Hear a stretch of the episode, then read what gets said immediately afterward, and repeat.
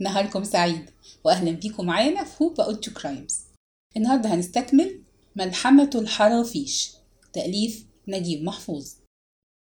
30 ماذا يحدث بحارتنا؟ ليس اليوم كالأمس ولا كان الأمس كأول أمس. أمر خطير طرأ. من السماء هبط أم من جحيم الأرض انفجر؟ وهل تجري هذه الشؤون بمحض الصدف؟ ومع ذلك فالشمس ما زالت تشرق وتقوم برحلتها اليومية والليل يتبع النهار والناس يذهبون ويجيئون والحناجر تجدو بالأناشيد الغامضة ماذا يحدث بحارتنا؟ وجعل يراقب شمس الدين الثمل بالانهماك في الرضاع ويبتسم رغم كل شيء فهو يبتسم وقال ميت جديد ألا تسمعين الصوت؟ فتساءلت فلة بيت من يا ترى فمد بصره من خلال قضبان النافذة متصنتا ثم تمتم. لعله بيت زيدون الدخخني. فقالت فلة بقلق ما أكثر أموات هذا الأسبوع؟ أكثر ممن يموتون عادة في عام. وقد يمر العام بلا ميت واحد. ولم تهدأ ثائرة الطارئ الجديد. وكان عاشور ماضيا بالكارو عندما اعترضه درويش وقال له الأقاويل كثيرة. ألم تسمع شيئا يا عاشور؟ عم تتحدث. يتحدثون عن قيء وإسهال مثل الفيضان ثم ينهار الشخص ويلتهمه الموت. فتمتم عاشور بامتعاض. ما أكثر ما يقال في حارتنا. أمس أصيب ذبون عندي بذلك حتى لوث المحل. فرمقه بازدراء فعاد درويش يقول حتى بيوت الأعيان لم تسلم. ها هي حزم البنان. توفيت صباح اليوم. فقال عاشور وهو يمضي. إذا فهو غضب الله. 31 تفاقم الأمر واستفحل. دبت في ممر القرافة حياة جديدة. يسير فيه النعش وراء النعش. يكتظ بالمشيعين. وأحيانا تتتابع النعوش كالطابور. في كل بيت نواح بين ساعة وأخرى يعلن عن ميت جديد. لا يفرق هذا الموت الكاسح بين غني وفقير قوي وضعيف امرأة ورجل عجوز وطفل. إنه يطارد الخلق بهراوة الفناء. وترامت أخبار مماثلة من الحارات المجاورة فاستحكم الحصار. ولهجت أصوات بالأوراد والأدعية والاستغاثة بأولياء الله الصالحين. ووقف شيخ الحارة عم حميد أمام دكانه وضرب الطبلة براحته فهرع الناس إليه من البيوت والحوانيت. وبوجه مقفهر راح يقول إنها الشوطة. تجيء لا يدري أحد من أين. تحصد الأرواح إلا من كتب الله له السلام. وسيطر الصمت والخوف فتريث قليلا ثم مضى يقول اسمعوا كلمة الحكومة. أنصت الجميع باهتمام. ترى أفي وسع الحكومة دفع البلاء؟ تجنبوا الزحام. فترامقوا في ذهول. حياتهم تجري في الحارة والحرافيش يتلاصقون بالليل تحت القبور في الخرابات فكيف يتجنبون الزحام؟ ولكنه قال موضحا تجنبوا القهوة والبوظة والغرز. الفرار من الموت إلى الموت لشد ما تتجهمنا الحياة. والنظافة النظافة. تطلعت إليه في سخرية أعين الحرافيش من وجوه متوالية وراء أقنعة من الأتربة المتلبدة. اغلوا مياه الآبار والقرب قبل استعمالها. اشربوا عصير الليمون والبصل. ساد الصمت وظل ظل الموت ممتدا فوق الرؤوس حتى تساءل صوت. أهذا كل شيء؟ فقال حميد بنبرة الختام اذكروا ربكم وارضوا بقضائه. رجع الناس إلى البيوت والدكاكين واجمين وتفرق الحرافيش في الخرابات وهم يتبادلون الدعابات الساخرة ولم يتوقف موكب النعوش ساعة واحدة. 32 دفعه القلق إلى الساحة في جوف الليل. الشتاء يطوي آخر طية في ردائه. الهواء منعش لين القبضة. النجوم متوارية فوق السحب. في ظلمة داجية تهادت الأناشيد من التكية في صرحها الأبدي لا نغمة لثاء واحدة تنداح بينها ألم تعلموا يا سادة بما حل بنا؟ أليس عندكم دواء لنا؟ ألم يترام إلى آذانكم نواح الثكالة؟ ألم تشاهدوا النعوش وهي تحمل لصق صوركم؟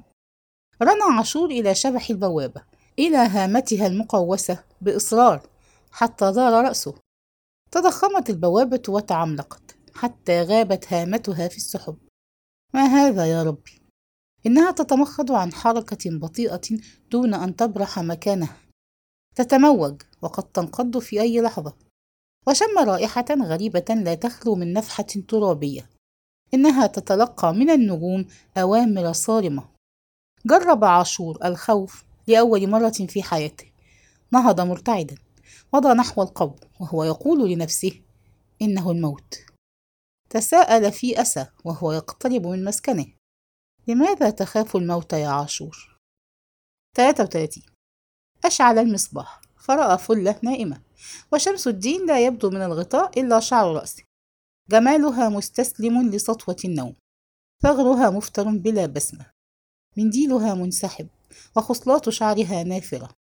دق الرعب أبواب رغبته الغافية تمطى نداء مثل لسان من لهب. جن بالشهوة. فاندفع بلهوجة المطارد. همس باسمها حتى فتحت عينيها.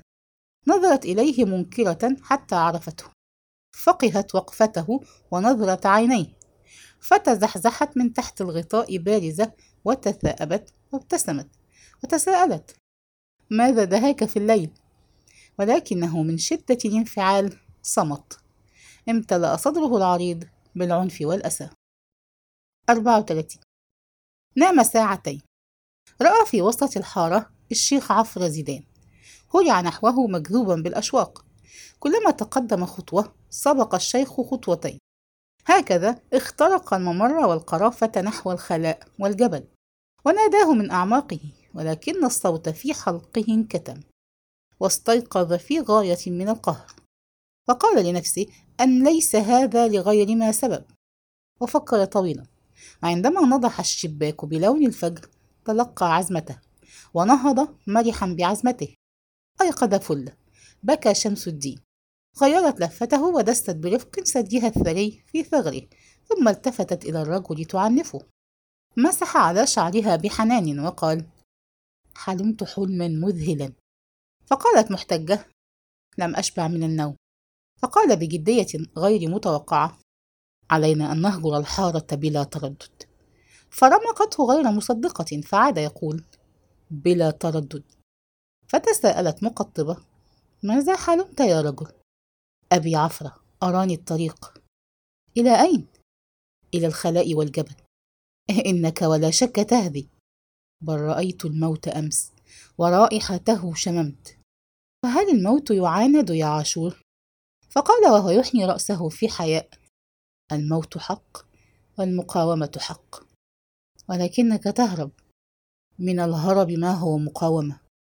فتساءلت في قلق وكيف نعيش في الخلاء؟ الرزق في الساعدين لا في المكان. فتنهدت قائلة سيضحك الناس من جهلنا.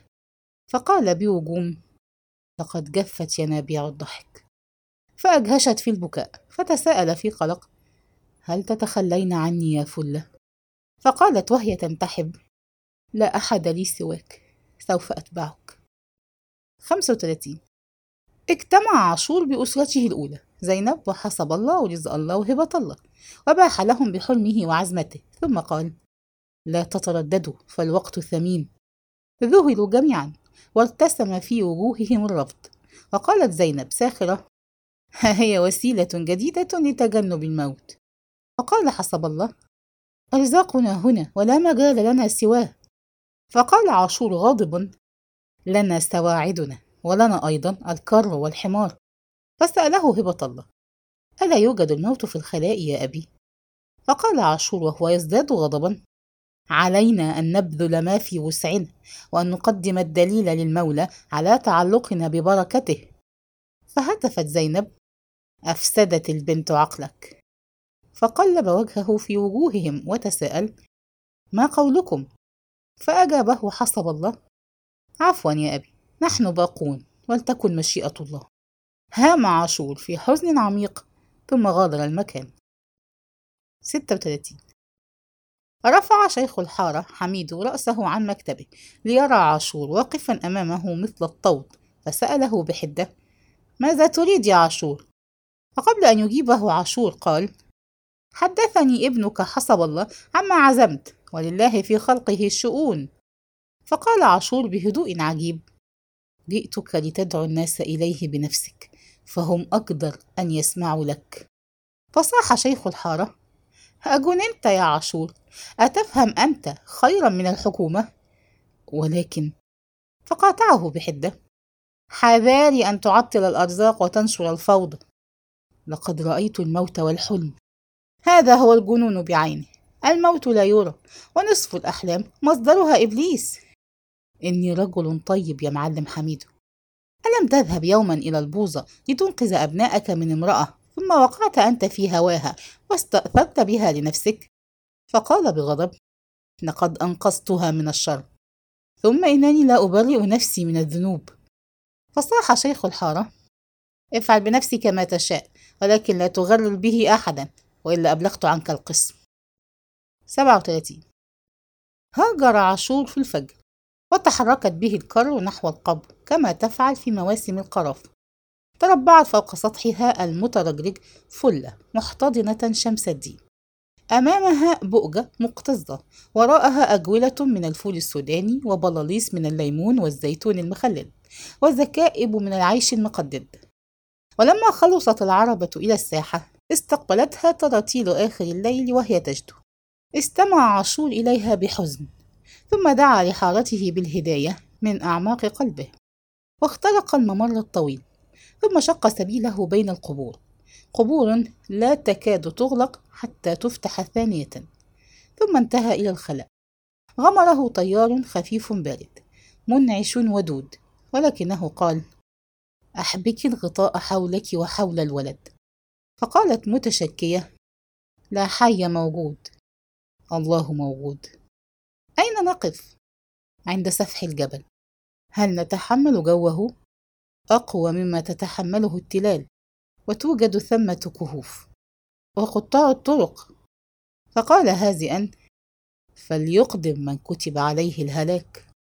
وراحت الكار تتقدم والظلام يخف تذوب الظلمة في ماء وردي شفاف. فتتكشف عوالم في السماوات والأرض تنساب منها ألوان عجيبة متداخلة حتى اصطبغ الأفق بحمرة نقية متباهية. تلاشت أطرافها في زرقة القبة الصافية وأطل من وراء ذلك أول شعاع مغسول بالندى. وتراءى الجبل شاهقا رزينا صامدا لا مباليا. هتف عاشور. الله أكبر. ونظر نحو فلة وقال مشجعا انتهت الرحلة. ثم وهو يضحك بدأت الرحلة. 38 قضى عاشور وأسرته في الخلاء ما يقارب الستة أشهر لم يكن يغادر موقع الكهف إلا ليحضر ماء من حنفية الدراسة أو يبتاع علفا للحمار أو بعض الضرورات في نطاق ما يملك من مدخر قليل. واقترحت فلة أن تبيع قرطها الذهبي ولكنه رفض وأخفى عنها أسباب زهده. لقد جاءته القرط في أذنيها فهو من مال حرام جاء وتبدت الحياة في الأيام الأولى نزهة ومغامرة ورياضة ولم تشعر بخوف في ظل زوجها الجبار وسرعان ما تبدت خالية مضجرة لا تحتمل ماذا؟ هل جئنا نحسب الزمن بدبيبه المتتابع فوق جلودنا؟ هل جئنا لنعد حبات الرمال والنجوم الساهرة؟ وقالت له فلة حتى الجنة لا تطاق بلا ناس وبلا عمل. فلم يعترض ولكنه قال نحن مطالبون بالصبر. وقت طويل من وقته مضى في العبادة ووقت طويل مضى في تذكر أسرته وأهل حارته. حتى قال لزوجته مرة ما أحببت الناس قط كما أحبهم اليوم. وكان يحظى بنصيبه من النوم في النهار ويسهر الليل بطوله. وترامت تأملاته حتى شعر شعورا عجيبا. بأنه عما قريب سيسمع أصواتا ويرى أشباحا. بات صديقا للنجوم وللفجر وقال إنه من ربه قريب لا يحجزه عنه شيء وإنه لا يدري لما يستسلم أهل حارته للموت ولما لا يقرون بعجز الإنسان.